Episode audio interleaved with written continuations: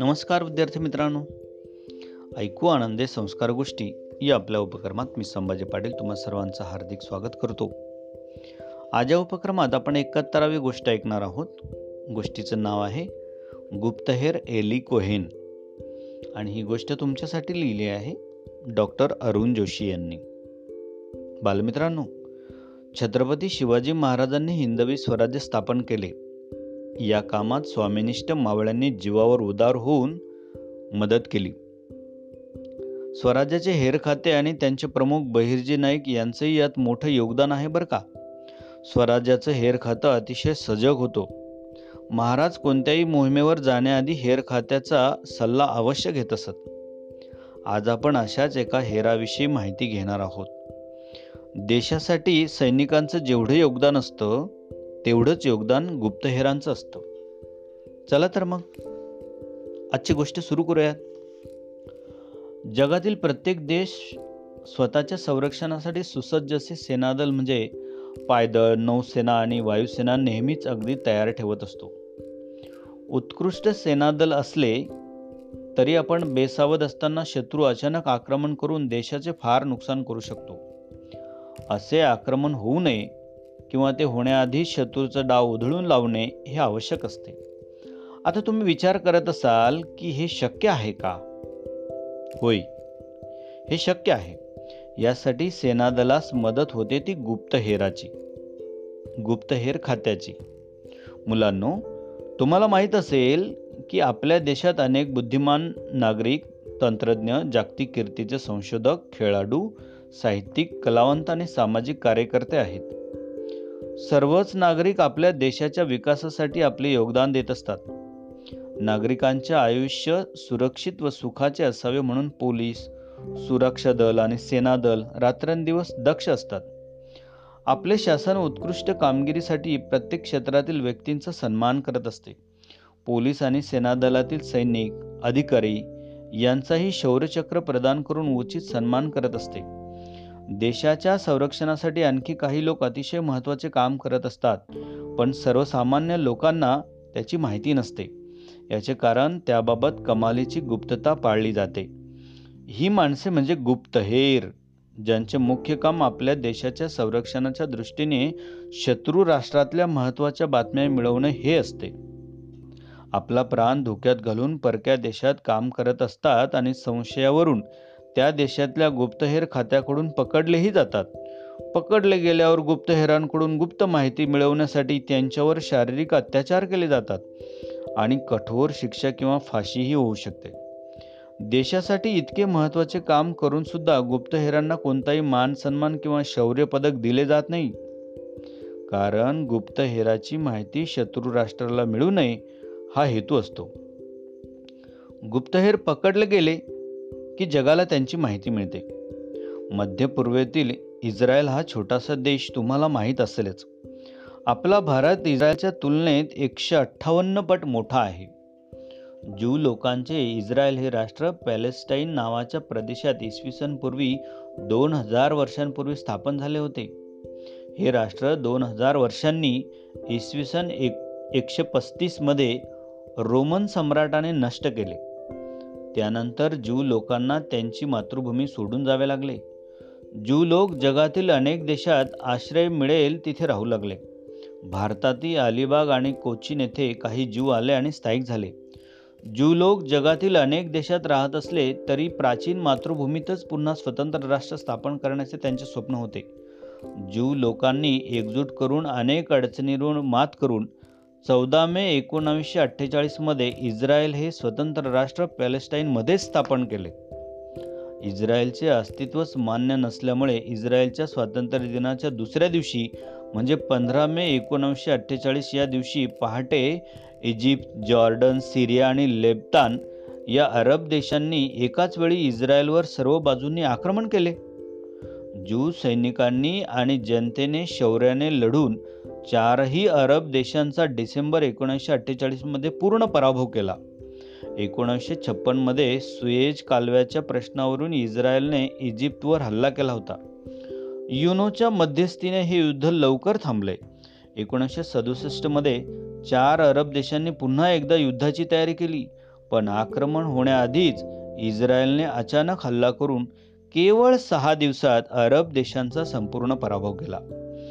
हे सहा दिवसांचे युद्ध जिंकण्यासाठी इस्रायलला दोन गुप्तहेरांची फार मदत झाली. त्यापैकी एका गुप्तहेराची गोष्ट तुम्हाला मी सांगणार आहे. या गुप्तहेराचं नाव एलियाहू बेन कोहेन असे असले तरी त्याचा उल्लेख एली कोहेन असाच करतात. एली कोहेनचा जन्म सोळा डिसेंबर एकोणीसशे चोवीसमध्ये इजिप्तमधील अलेक्झांड्रिया या शहरात झाला. त्याचे आईवडील जीवनवादी म्हणजे ज्यू राष्ट्रवादी होते. त्यामुळे एली कोहेनवर लहानपणापासून ज्यू राष्ट्रवादाचे संस्कार झाले. इस्रायलच्या स्वातंत्र्यानंतर एलीच्या कुटुंबियांनी इस्रायलमध्ये स्थलांतर केले पण एली इलेक्ट्रॉनिक्सचे शिक्षण पूर्ण करण्यासाठी इजिप्तमध्येच राहिला. इस्रायलच्या स्वातंत्र्यानंतर इजिप्तमध्ये राहणाऱ्या ज्यू लोकांना फार त्रास सोसावा लागत होता. त्यांना इजिप्त सोडून जाण्याची परवानगी मिळत नसे. एकोणीसशे एक्कावन्नमध्ये इजिप्तमधील ज्यू लोक जीवनवादी चळवळ करीत होते. एली कोहेन गुप्तपणे ज्यू लोकांना इस्रायलमध्ये जाण्यासाठी मदत करत होता. इजिप्तच्या पोलिसांनी एली कोहेनला या चळवळीत भाग घेतल्याच्या आरोपावरून अटक केली होती पण भक्कम पुरावा न मिळाल्यामुळे त्याला सोडून दिले. एकोणीसशे छप्पनमध्ये सुएज कालव्यावरून झालेल्या युद्धात इस्रायल सहभागी झाला होता. म्हणून इजिप्तमधून ज्या लोकांना हाकलून देण्यात आले तेव्हा एकोणीसशे सत्तावन्नमध्ये एली कोहेन इस्रायलमध्ये राहायला आला. इस्राय इजिप्तमध्ये एली कोहेन गुप्तपणे जे काम करीत होता ते इस्रायलच्या गुप्तहेर खात्याला माहीत होते. इस्रायलमध्ये आल्यावर थोड्या दिवसातच इस्रायलच्या संरक्षण खात्यात कोहेनला नोकरी मिळाली. संरक्षण खात्यात त्याला हेरगिरीचे धडे मिळाले. कोहेनला मोसाद या गुप्तहेर खात्यात काम करण्याची इच्छा होती. संरक्षण खात्याने कोहेनला त्यावेळी खाते बदल करण्याची परवानगी दिली नाही. म्हणून त्याने ती नोकरी सोडून एका विमा कंपनीत दोन वर्षे काम केले. एकोणावीसशे एकोणसाठमध्ये नादिया माजाळ नावाच्या इराकी जीव मुलीशी त्याचे लग्न झाले. त्याच वर्षी कोहेनची गुप्तहेर खात्यात नेमणूक झाली. मोसादने एली कोहेनला सहा महिने हेरगिरीचे प्रशिक्षण दिले. एकोणीसशे एकसष्टमध्ये त्याला इस्रायलच्या पूर्वेला असलेल्या सिरियामध्ये गुप्तहेर म्हणून पाठवण्यात आले. इजिप्तमध्ये तेहतीस वर्ष राहिल्यामुळे कोहेनला अरबी भाषा उत्तमपैकी बोलता येत होती. याशिवाय इंग्लिश आणि फ्रेंच भाषेवरही त्याचे प्रभुत्व होते. त्याला सिरियातील लोक जशी अरबी भाषा बोलतात तशी इराकमध्ये बरीच वर्ष राहिलेल्या एका जीव शिक्षकाने शिकवली. तसेच अरब मुस्लिम वागतात बोलतात आणि त्यांची जीवनशैली कशी असते याचीही त्याला चांगली कल्पना दिली. एली कोहेनला सिरियामध्ये एक श्रीमंत सिरियन उद्योगपती म्हणून प्रवेश केला. कमाल अमीन ताबेत असे नवीन नाव त्याला देण्यात आले. हा काल्पनिक सिरियन उद्योगपती एकेकाळी दक्षिण अमेरिकेतल्या अर्जेंटिना या देशात राहत होता. एली कोहेनची या सिरियन नावाने पासपोर्ट आणि कागदपत्रे ओळखपत्रे तयार करण्यात आली. सिरियात आल्यावर कोहेनला सिरियाच्या दमास्कस या राजधानीत आपले बस्तान बसवले. लवकरच त्याने दमास्कस शहरातील प्रतिष्ठित लोकांशी मैत्रीचे संबंध प्रस्थापित केले. प्रतिष्ठित लोकांबरोबरच त्याने वरिष्ठ लष्करी आणि सरकारी अधिकाऱ्यांशी अगदी घनिष्ठ संबंध जोडले. महत्त्वाच्या लोकांना मेजवान्या देणे मौल्यवान वस्तू भेट म्हणून देणे यासाठी कोहेन भरपूर खर्च करीत होता. वरिष्ठ सरकारी लष्करी अधिकारीने राजकीयदृष्ट्या महत्त्वाच्या व्यक्ती यांच्याबरोबर कोहेनची उडबस असायची. या लोकांशी जवळचे संबंध असल्यामुळे सिरियातील राजकीय बातम्या संरक्षण खात्याच्या महत्त्वाच्या बातम्या झाल्या. त्याला समजत होत्या. काही वेळा महत्त्वाची कागदपत्रे त्याच्या हातात पडत होत असत. त्याचा अभ्यास करून त्यातील महत्त्वाच्या बातम्या एकत्र करून तो रेडिओ संदेशाद्वारे मोसादला कळवत असे. त्याच्या व्यवसायाचा एक विभाग फर्निचरची निर्यात करणे हा होता. कधीतरी तो फर्निचरमध्ये कागदपत्रे लपवून अर्जेंटिनाला पाठवून देत असे. अर्जेंटिनातली मोसादचे लोक ती कागदपत्रे इस्रायलला पाठवून देत असत. एली कोहेन मधून अधूनमधून व्यवसायाचे निमित्त करून आधी दुसऱ्या देशात जाऊन मग गुप्तपणे इस्रायलला पोचायचा आणि महत्त्वाची कागदपत्रे नकाशे वगैरे स्वतः मोसादच्या अधिकाऱ्यांच्या ताब्यात द्यायचा. याच काळात स्वतःच्या कुटुंबाबरोबर राहण्याची संधीही त्याला मिळायची. कोहेनला तीन मुले होती. त्यांच्या जन्माच्या वेळेला आणि वाढदिवसाला सुद्धा तो गुप्तपणे इस्रायलला जात होता. सिरिया हा देश इस्रायलच्या पूर्वेला आहे. इस्रायलच्या सीमेवर सिरियाचा गोलान हाईट्स नावाचा बराच मोठा टेकड्यांचा प्रदेश आहे. या टेकड्या पायथ्यापासून बाराशे ते तीन हजार फूट उंचीच्या आहेत. गोलन टेकड्या इस्रायलच्या दृष्टीने अतिशय महत्त्वाच्या होत्या. याचे कारण या टेकड्यांवर सिरियाच्या सेनादलाने असंख्य लष्करी छावण्या उभारल्या होत्या. आणि लांब पल्ल्याच्या तोफा तैनात केल्या होत्या. इस्रायलचा बराच मोठा प्रदेश या तोफांच्या माराच्या टप्प्यात येत होता. एली कोहेनला गोलन टेकड्यांच्या प्रदेशांची पूर्ण माहिती मिळवायची होती. ती संधी त्याला लवकरच मिळाली. इस्रायलवर अचानक आक्रमण करण्याची अरब राष्ट्रांची तयारी सुरू होती.